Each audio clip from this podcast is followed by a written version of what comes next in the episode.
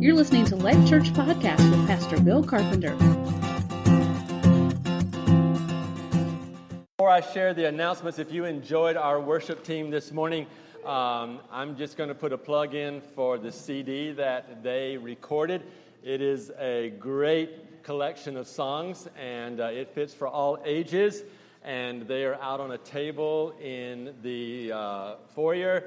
Uh, the best thing about this CD is the price of this CD is only zero, free. All right, so you get to take one for free. We would love to put this in your hands so that you can experience worship from Life Church whenever you would like to. Okay, so please take one. Uh, a couple of announcements.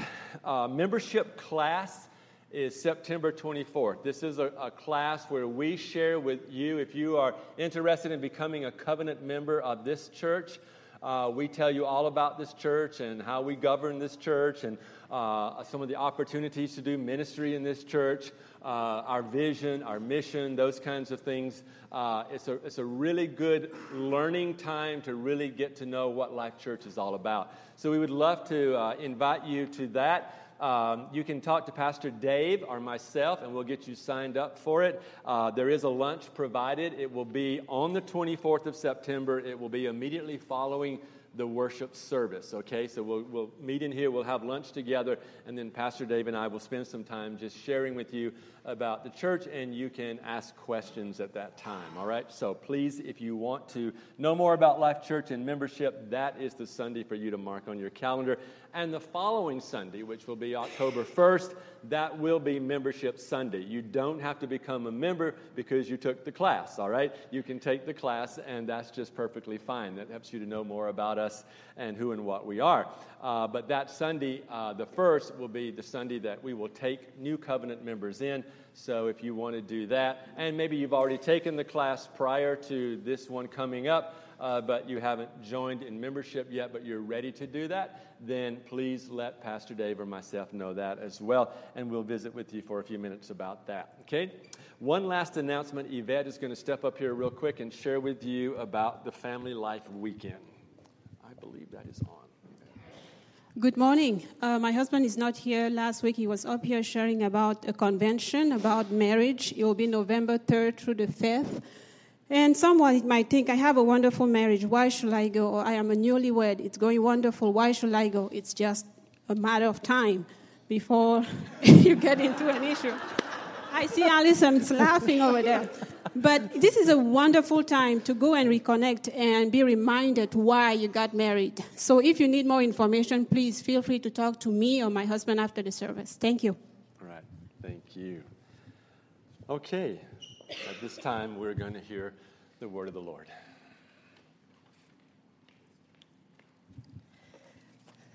All right. Um, before I share the scripture for this morning, Pastor Bill asked me to share a little uh, story with you all. Um, in 2003, I was living in St. Paul, um, and uh, we had just switched churches, and my and and we're missing our old pastor, and you know, didn't have a church home. And so my dad came to visit and he brought me a cassette tape of a sermon that he had heard at his church that he thought was just really amazing. And so he gave it to us and we listened to the cassette tape. It was really great. Um, and then this cassette tape floated with um, me through five different moves, including going to Seattle and um, then coming back here. And um, when I got back here, my parents um, said to me, You know, I think there's a really good church you should go to in Sioux Falls. It's called Life Church. We've heard of the pastor. Our friends Jan and Larry Schmidt go there, and we just think it would be a fantastic fit for you. And so that was in December of 2011. We started attending there, and I've moved five times since then, and that cassette tape has managed to survive junk drawers and junk boxes and, and all of those things. And the, and the name of the sermon on it is Abraham's Adventures. Um, and it's a sermon that was given by Pastor Bill Carpenter while he was visiting a church here. and so um, today we're going to hear what Pastor Bill's calling Abraham's Adventures Remixed. Um, So I have a little bit of an indication, but I have to admit I haven't been able to re listen to the cassette tape due to the fact that we don't own a cassette tape player, nor does anybody I know. Um, but the cassette tape has moved um, now 10 times with me and stayed. And for me, it's just an indicator, as Pastor Bill said to me this morning God knew him and God knew me um, even before we knew each other. And so um, I'm excited to hear today's sermon. So here's the scripture for today uh, Genesis 12, 1 through 4. Now the Lord said to Abram, Go from your country and your kindred and your father's house to the land that I will show you. And I will make of you a great nation, and I will bless you and make your name great, so that you will be a blessing. I will bless those who bless you, and him who dishonors you I will curse. And in you all the families of the earth shall be blessed. So Abram went, as the Lord had told him, and Lot went with him. Abram was 75 years old when he departed for Haran. And then also Genesis 21, 1 through 5.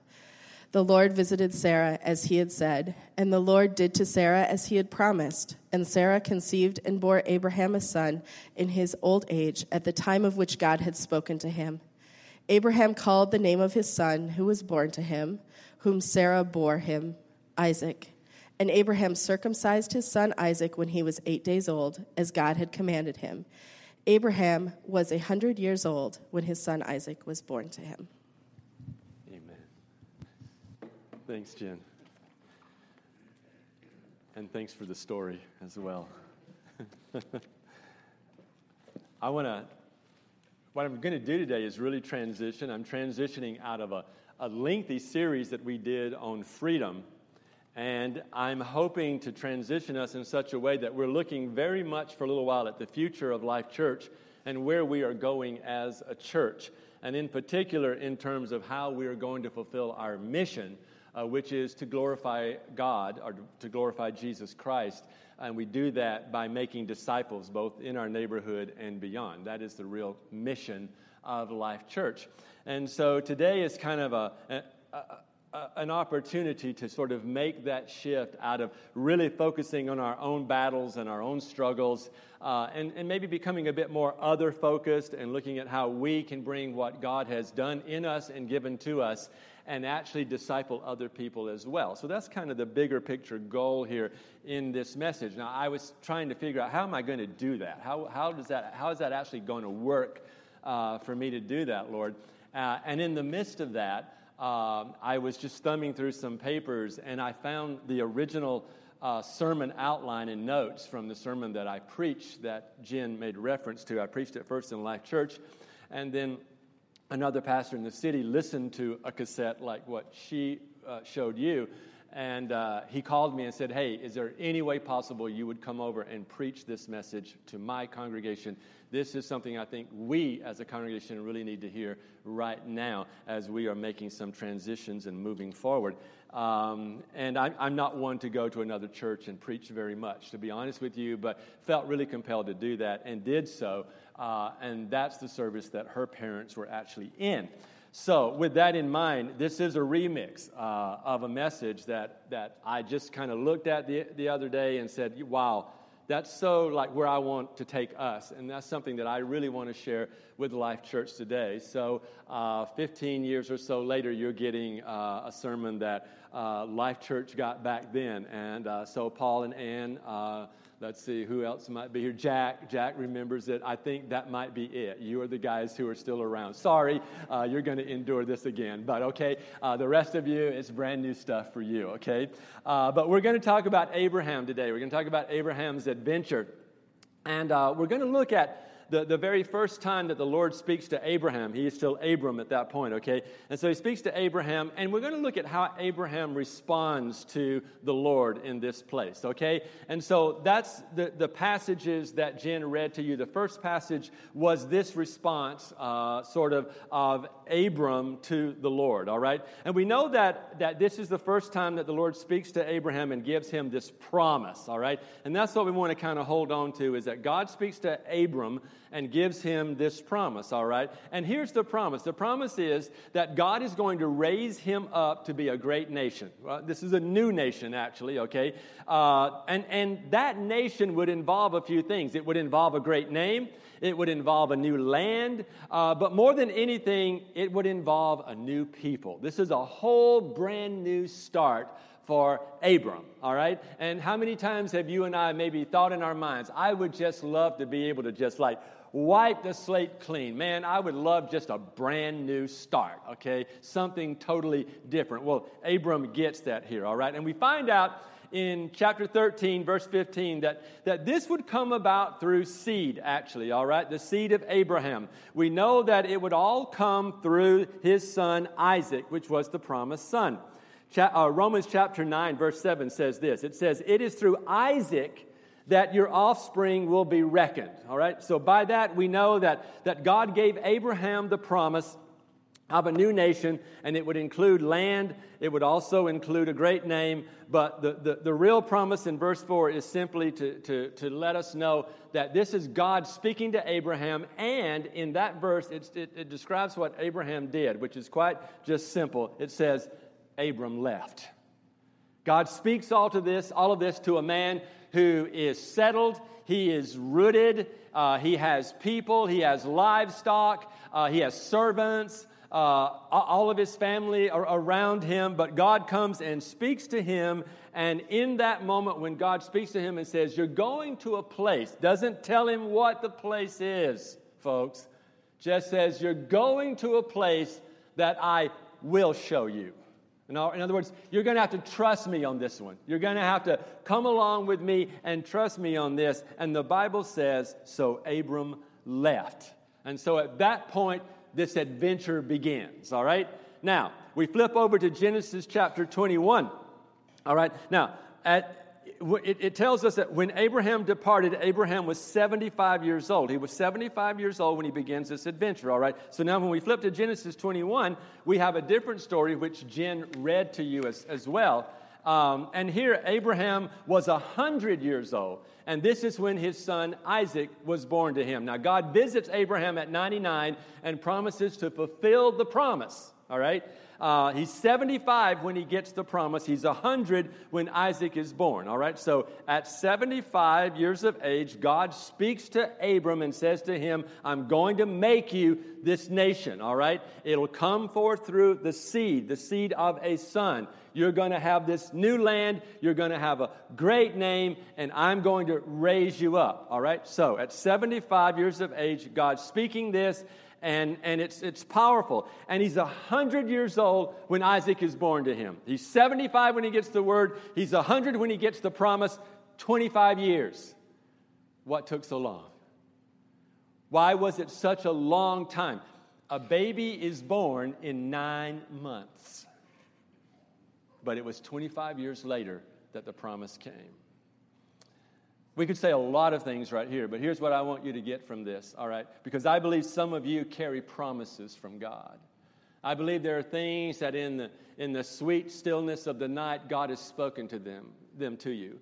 I think that for some of you, you've, you've sought God, and in a very particular time in your life where it was really, really important for you to hear from God, God was faithful and He spoke something to you.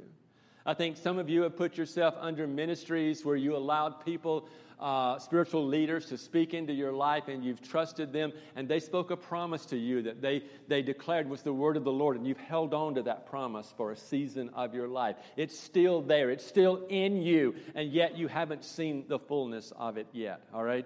And so I want to say to you today that God is faithful and God is a God who fulfills his promises, all right? And so I want to take you through a process here of looking at maybe three different areas of thought concerning Abraham's adventure and maybe why this took so long for this happen, for this to happen in Abraham's life, all right? And so the first thing I want to look at is I want to look at some of the choices that Abraham made. All right? So we're going to we're going to look at, at this great man of God who is known as the father of the faith. And, and by the way, he made a lot of choices, obviously, over that many years and that span of time. There are a lot, a lot of choices that Abraham made, all right? So let's look at them a little bit, okay? Um, actually, the Apostle Paul speaks in Galatians chapter 3 about Abraham, and he says there that the scripture foresaw, the scriptures, you know, foretold, foresaw that God would justify the Gentiles. That would be you and I, all right, by faith. And he announced the gospel in advance to Abraham. And he, he did that by saying, All nations would be blessed through you, all right? And so we are a part of this promise, if you will, of Abraham through the new covenant. Now, we need to understand here that Abraham made a lot of choices following this promise that God gave him. And all of the choices that Abraham made had dramatic effects on his life, all right? Same as it does for us. Unfortunately, not every choice that Abraham made was a good choice. Unfortunately, uh, some of the choices he made were very bad choices, all right? Um, and, and you're going to see how some of these choices affected this adventure that Abraham has with God, and why I think possibly it took 25 years for him to receive the promise, all right? Now, let me, let me break this down for you today and make an application for you and I here at this point, all right? Folks, most Christians don't realize the power of choices. And I think that's one of the things that hit hard and hit home in the previous series that we just did. As we begin to identify various bondages and sin cycles in our lives, and as we begin to explain and expound on the deadly sins, when we began to talk about all of this, the ramifications of some of our choices came home in a very real and big kind of way for a lot of us. All right? And there was places where some of you voiced regret.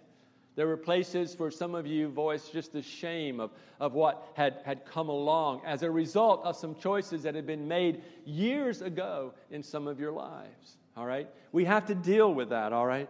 We don't always understand in the moment, all right? And those of you who are younger today in this congregation, please get this, all right? We don't understand always the power and the impact of our choices. We need to understand that, that what we are today is basically choices that we made yesterday. The, the place that we are today, all right? What, what we have today. In other words, what I am today is based upon my choices that I have already made in years past. What I have today is based on the choices that I have made in the past. What I don't have today is also based on the choices that I have made in the past. Choices are powerful. And so, if you can get that down and begin to think about and, and, and submit to the will and the sovereignty of God in your life, it will make a huge difference in your, the, the latter impact in your life if you can be faithful and obedient to this God who is always faithful to his promises. All right? He holds on to his promises. He stays faithful to his promises. And so, those of you, especially those of you who are college students here today, all right, I'm not talking to you because you've come here out of some uh, commitment to a class assignment here. Uh, that, doesn't, that doesn't factor in for me. That got lost at the door. Uh, once you got inside, uh, it, it, you, you're, you're done, okay? You're, you're good, all right? You made it in, okay? Now, the Holy Spirit can speak to you in this moment, and it's more than an assignment fulfilled, all right? It's the Spirit of God speaking to your life about where you are. And for some of you, you are in some of the most wonderful uh, opportunities for adventure. And for some of you, maybe, especially those of you who are university students, this might just be your first big adventure. This might just be the first time that you've left home. This might be the first time that you're making a lot of decisions on your own that maybe you haven't had to make before. But the key here is that you understand that these decisions that you are making now are absolutely critical to your future and to where and when the promises of God are fulfilled in your life. Abraham made some choices, and choices are very powerful. Now, there are some things you don't have choices over or about, okay? For instance, I don't have a choice about whether or not I will die. I will die or Jesus will return. I'm getting older. My hunch is I'm going to die. All right? I'm looking for Jesus to come. I want him to come now. But I honestly believe there's a lot of work to be done before the Lord returns. And I want to be a part of that work. And so I want to be able to be faithful. I want to be able to be impacting. I want to, in my old age, claim my mountain, so to speak. All right? I want to be able to do that. And I want you to be able to do that right where you are. But at 63, I'm very likely going to die in this life. All right? But I'm not ready to die. And I don't have a choice over that. That is designed and, and determined by the times of God. But here's what I do have a choice in where I go when I die. That is my choice. And by my choices that I make now, I determine where I will spend eternity. And so do each one of you. All right? And so, even though I may not be able to choose everything, I can choose some things. And my choices are important. When you're young, uh, you don't get to make so many choices, and that's a part of life, all right? Uh, when I was growing up, we prayed before meals. If one of us ate a bite of food before the prayer was prayed, uh, it was a bad day. All right?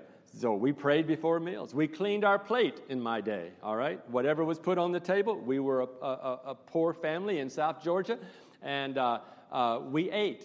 Uh, we ate what was given to us, and we ate all of it. And if we didn't, we were reckoned with. Uh, it was a unique time in, in the world, but that was the way it was.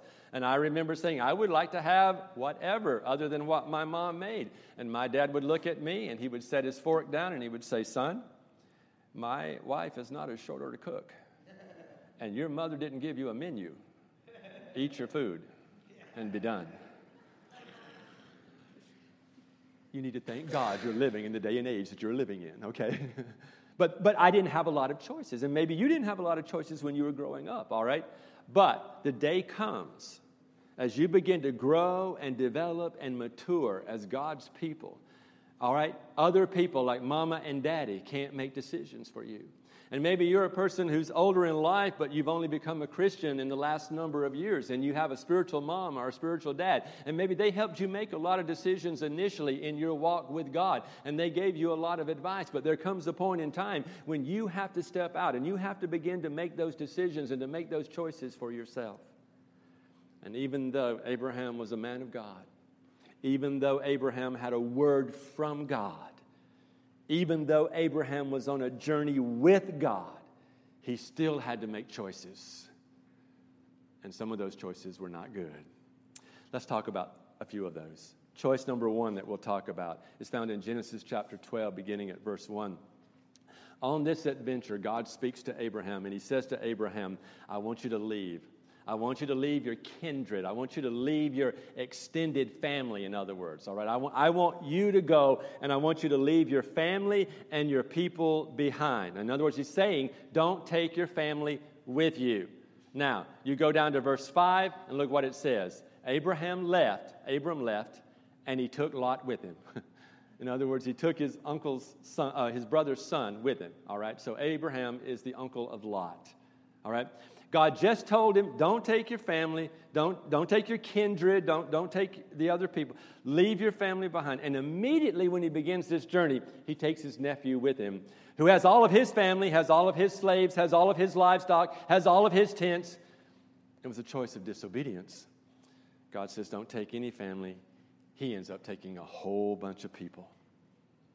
Choice number two, Genesis chapter 12, beginning at verse 9. It says, Abraham went down to Egypt now, Abraham's hearing words about the people in Egypt. He's getting understanding about the kind of people they're going in uh, to be in contact with and to live among. And uh, he says, These are wicked people, Sarah. Uh, and he says, You're a beautiful woman. So he says, They'll kill me and they'll take you. All right? So here's what I want you to do I want you to tell everybody you're my sister and not my wife. All right? Another bad choice. Abraham, in trying to be obedient to God and follow God, begins to lie about his circumstances. Lest we get too critical of Abraham here, how many times have we, just because we were trying to serve God and do the will of the Lord, we've told a little white lie? Maybe a big brown lie, I don't know, but maybe a pink lie. Uh, who, who, I mean, a lie's a lie. and, and here Abraham is battling with something that's fear, but battling more with, than with fear with trust. Can Abraham trust God, the God of the promise, that God will fulfill the promise and take care of Abraham? Or does Abraham, in fear, distrust God so much that he has to lie? How many times have you, with the intent of really wanting to serve God, taken things in your own hands and made your own decisions and tried to do God's plan out of your own flesh and your own strength rather than trusting God in the difficult or adverse situation of your life. We've done it, folks. We've done it so many times. Remember last Sunday's message? Self reformation never works. It never has an eternal weight to it. It doesn't continue. Sometimes we're just trying to fix ourselves. Sometimes we're just trying to take care of ourselves. Sometimes we're trying to deliver ourselves. And all we get is a cycle that keeps coming around. We do a little bit and then we fall back into something and then we go again and we start over and we start over and we start over. And that is oftentimes because we are walking in our flesh and not in the spirit and, and in sync with God. All right? Here's the thing how could she do this? You know, how, how, could, how could all of this happen this way? All right? It's because of doubt. It's because they were, they were doubting what God would do, all right? Or what he would be able to do, all right? So even though um, Abraham is wanting to trust God, even though his heart is right, hey, he left. He got up and he left. He's following God. But in this process of following God, there seems to be these moments when he can't get beyond himself. He, he can't get out of this place of distrusting in some way, okay? Let's look at choice number three, and then we'll move on. It's found in Genesis chapter 16. Abraham comes in. It's been a long time. The promise came, and the promise has sat there. Sarah says these words. She says, I don't doubt one minute I'm paraphrasing this now, okay? She's saying to Abraham, she's saying, I don't doubt one minute that God gave you a word. I believe you. I believe you. I don't doubt one minute God promised you a land. I don't doubt one minute God promised you a new name. I don't doubt one minute God promised you a new nation. I don't have any doubt about God, but what I do doubt is me. I'm not getting any younger. So you go and you take my younger maidservant, Hagar. You take her, you go in and you sleep with her, and you get that son God promised.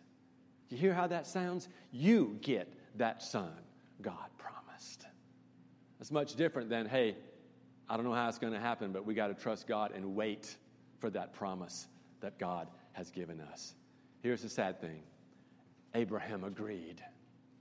He came into cooperating with this idea that Sarah has another bad choice. How could she do this? By looking at herself, looking at the natural, looking at one's own flesh See, when you look at the natural circumstances and situations, you can't figure out the promises of God. You can't, by your own doing and by your own strength and by your own logic and by your own plans, fulfill all of the purposes of God. When God's ways are higher than your ways and God's thoughts are higher than your thoughts, and sometimes God asks things of us that we cannot see in the natural. We cannot understand or perceive what is going on. As a matter of fact, if we stare too long at the circumstance that we are in or we are faced with, the enemy can actually use that to deceive us into thinking thinking wrong and getting our eyes off the God who is sovereign and the God of promise and the God of faithfulness to a place where we doubt that God is going to come through. And then we begin to expend our own energies, our own plans, our own ways of thinking to try to get what God has promised in a way that God never intended. And when we do that, we make bad choices. So we see the choices that Abraham has made here. Now let's look at the conflicts in his life. And let's notice, if we can, here how some of these conflicts and some of these choices parallel each other. Conflict number one. In Genesis chapter 13, we find that Abraham and his nephew Lot could not dwell together. Verse 7 tells us that quarreling, strife, rose among them. It gave way to, to conflict. They had to actually separate from each other, which led to a, a type of division. And the problem is that Lot's life actually was worse off in the end by coming along with Abraham, trying to come along and attach himself to God's promise. It was even worse in the end than it was in the beginning. If Lot could have stayed where he was, he probably would have been better off than in the end to have gone all the way over to the edge and set his tent right next to Sodom.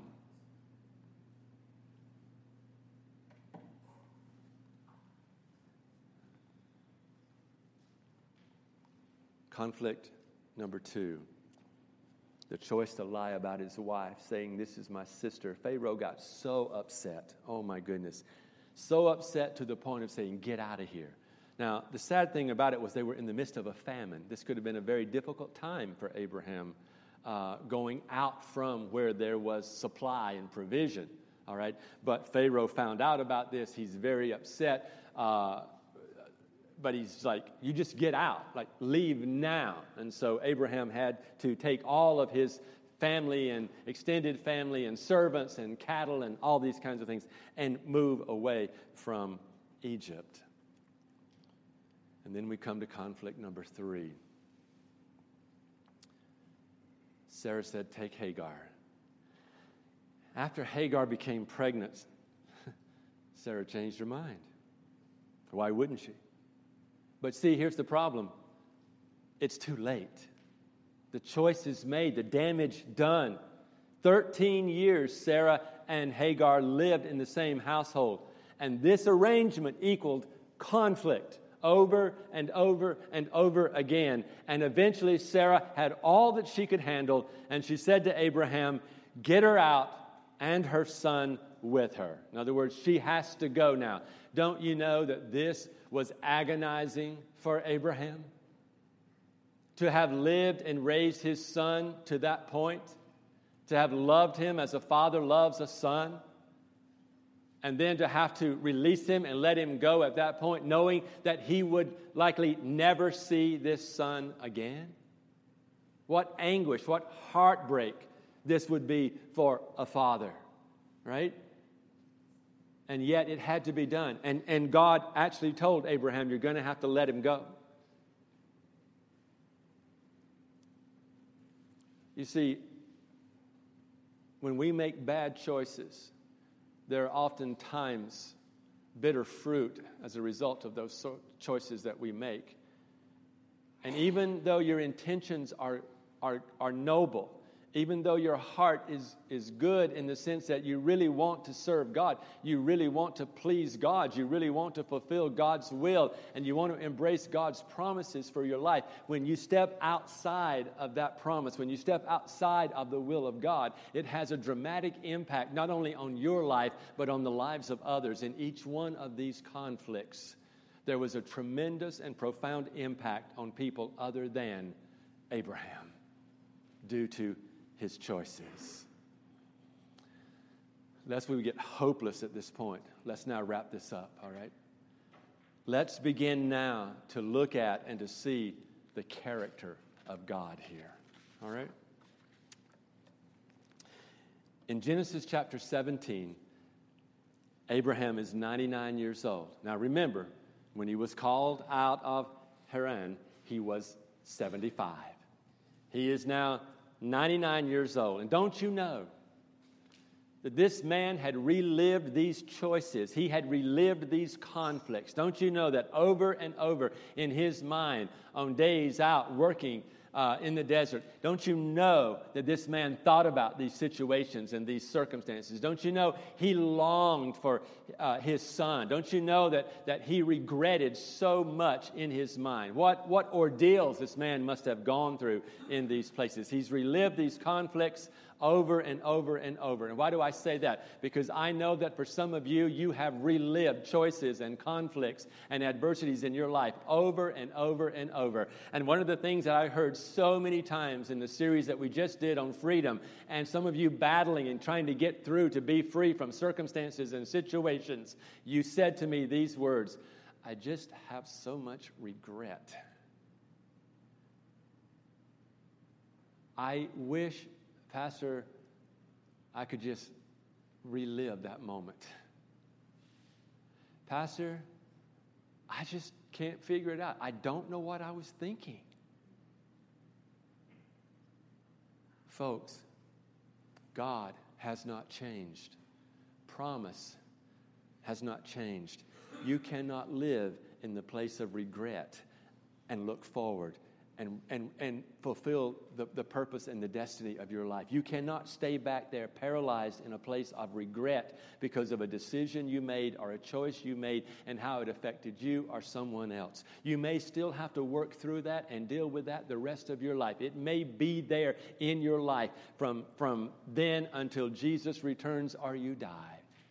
But the reality is how you incorporate and accept and appropriate the goodness of God and the faithfulness of God depends on how you see God future, not past.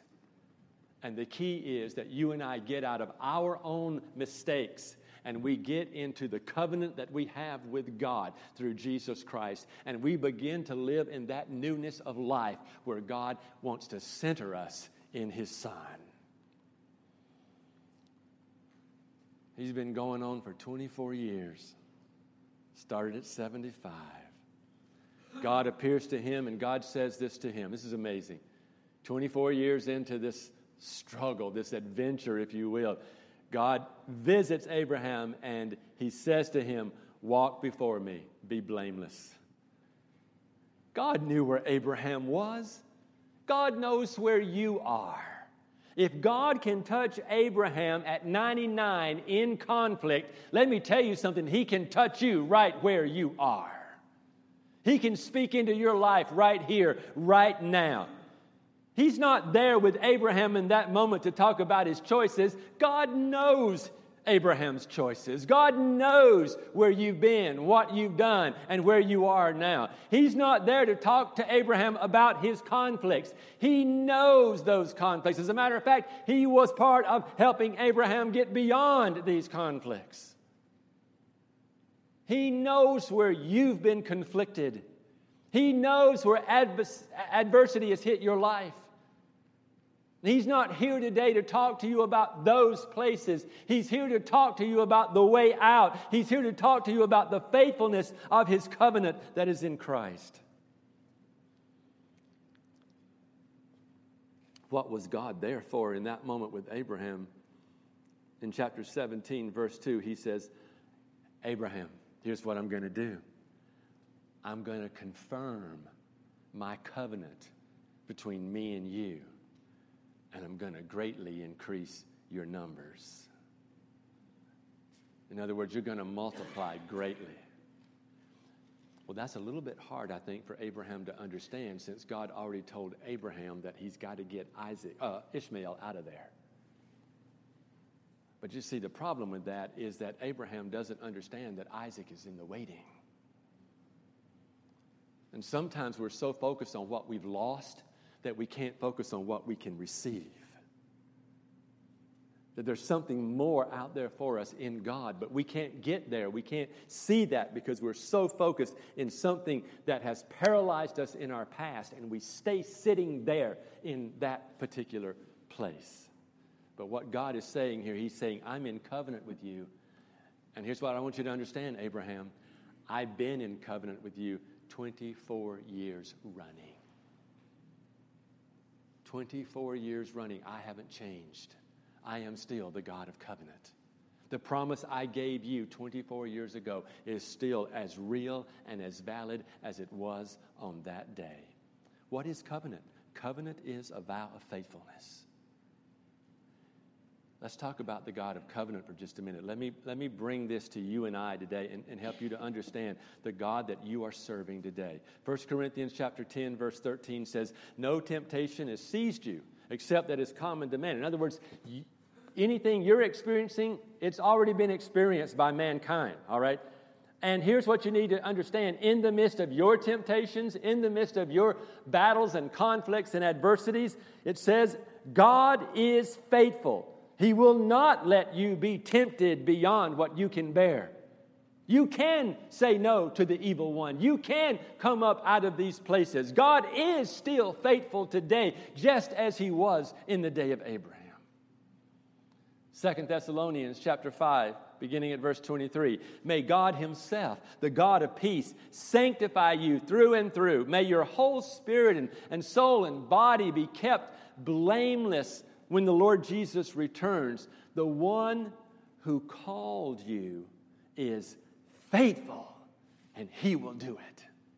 That's where we land. That's where we rest, is in this reality that we have a faithful God who has taken care of things for us, all right? Hebrews chapter 10, verse 23, 23. Let us hold unswervingly to the hope we profess, for he who promised is faithful. That's where we stay. That's, that's, the, that's the rock that you and I have, all right? God is saying to Abraham, He's saying, My will for you has not changed. My covenant has not changed. Even when you made bad choices, even when you made conflicts, when you've been unfaithful in the covenant, Abraham, I'm still there. I've been there. I will be there. And you know what? That's the same message for you and I today. Even when you made bad choices, even when you made bad decisions, even when you were in conflict in some way, even in the midst of adversity, God is faithful. Why? Because He's a God of covenant. Now, what does covenant do? And by the way, if you really want to understand this whole thing of covenant really, really well, we have some discipleship teachings that are on the podcast. You can go back and you can actually listen to these teachings on covenant from Doctors Hitchcock's. And Christina did a great job in talking about the new covenant and the covenant that we have in Christ Jesus. And you just listen to that, and it will be powerful for you. And it'll be quite helpful to this sermon today, I think, if you would do that, all right? But I want to tell you a couple of things and we'll be done here, okay? First of all, and here are the takeaways covenant releases us from our past. In the book of Hebrews, it says we have a better covenant because of the cross, because of what Jesus has done for us. Because you see, Jesus has taken care of the problem of sin. Jesus died so that you might be forgiven. Jesus did for you what you cannot do for yourself. And so it's taken care of, it's done. You don't have to deal with that. You don't have to make yourself clean. You don't have to make yourself perfect. God has already taken care of all of that, and He sees you through the cross. And so He comes to you in this covenant that He has established, this more better or more excellent covenant that is through Christ Jesus, all right? Now, I have to look at that. You have to look at that, and we have to say, you know what? I may not be what I ought to be, but praise God, I am more today than I was yesterday. There is growth, there is improvement. I'm moving forward. I'm going to be more tomorrow for God. I'm going to be more like Jesus as I go forward than I was before. So we live in this grace, we live in this covenant relationship, all right? In Genesis chapter 22, it says, God said, Take your son, your only son, Isaac, whom you love, and go to the region of Moriah. This was a huge test for Abraham. This sermon's not about that test, but I want to, I want to bring that passage out because I think it's very interesting what he says here. He says to Abraham, Now, the promise has been fulfilled. Sarah became pregnant, she bore a son. Abraham has raised this son, the son of promise, the only son. And that's what it says here. It says you take your son, your only son, Isaac. You know, wait a minute. Did he not have a son, Ishmael, before? Yes, he did. But here's something about covenant covenant lives in the parameters of covenant, covenant thrives in the parameters of covenant. And God has made a covenant with Abraham, and these promises will be fulfilled through a son. But God is not here acknowledging and recognizing the work of Abraham and Sarah's flesh. He is recognizing the work of the Spirit. And here's what I want you to understand you could have done a whole lot of great things, but if they are not in the Spirit, they're empty. They're just empty works of your own flesh. And they'll get you nowhere and they'll get you nothing. Hagar and Ishmael represented a flesh work sin, doubt, fear, disobedience. Isaac represented a promise, a spirit work. See, when you come to the mountain, when you come to that place where you encounter the living God, God never says, Hey, bring me all your flesh works. I want to rejoice in them. God says to Abraham, Bring the promise. Bring the promise. As a matter of fact, God intends for you and I to get rid of the works of our flesh, just as He did Abraham. God wants only from you that you would bring back the promise that He may take that and call that up in you. And as a good and faithful God, walk you into that promise. No guilt, no shame, no condemnation today. I don't know where you've been. I don't know what you brought in today with you, but I'm telling you that today, if you're a child of God, you're in covenant. And if you're in covenant, there's a promise for your life. And in that promise, God will do everything. He will be faithful to that promise in everything that is on His side. And His intent is that you be faithful on your side. The second thing that covenant does is it releases the blessings of God in our lives. God blessed Abraham. God, God was faithful to this blessing and this promise. And you see it brought out in Scripture over time. He spent 24 years trying to get a blessing.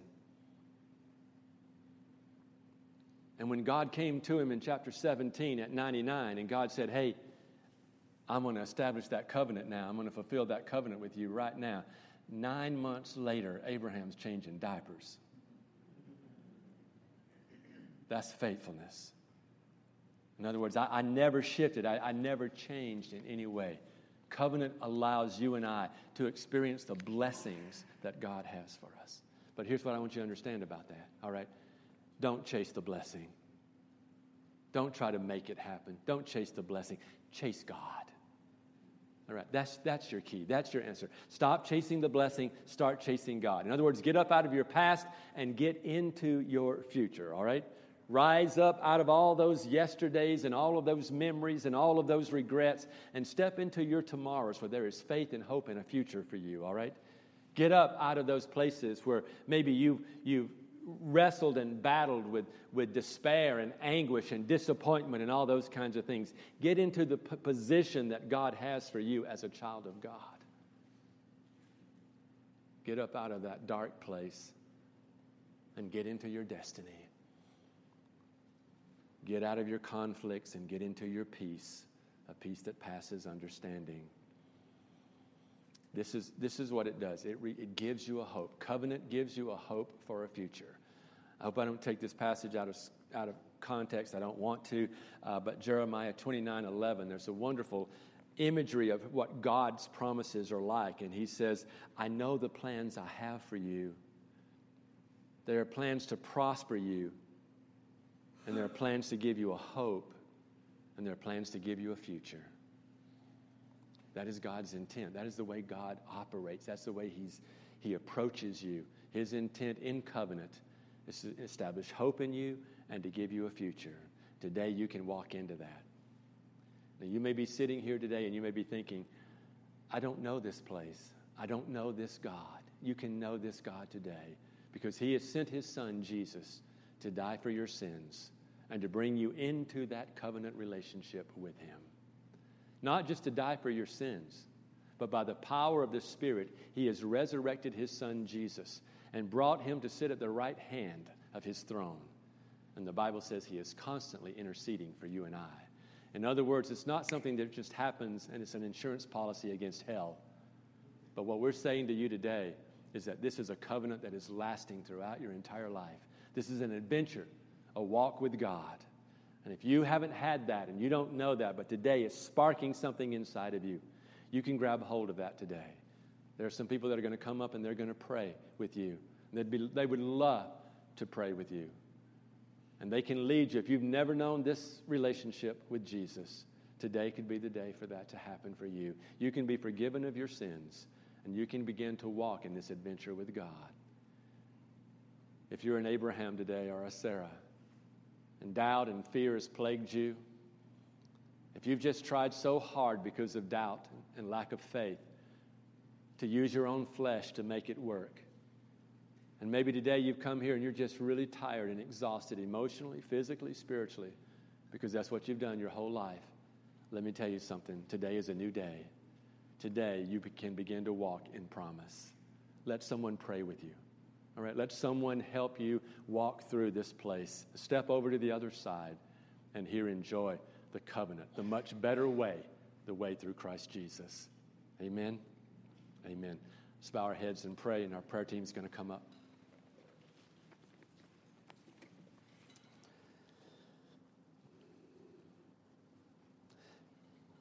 Father, we love you today.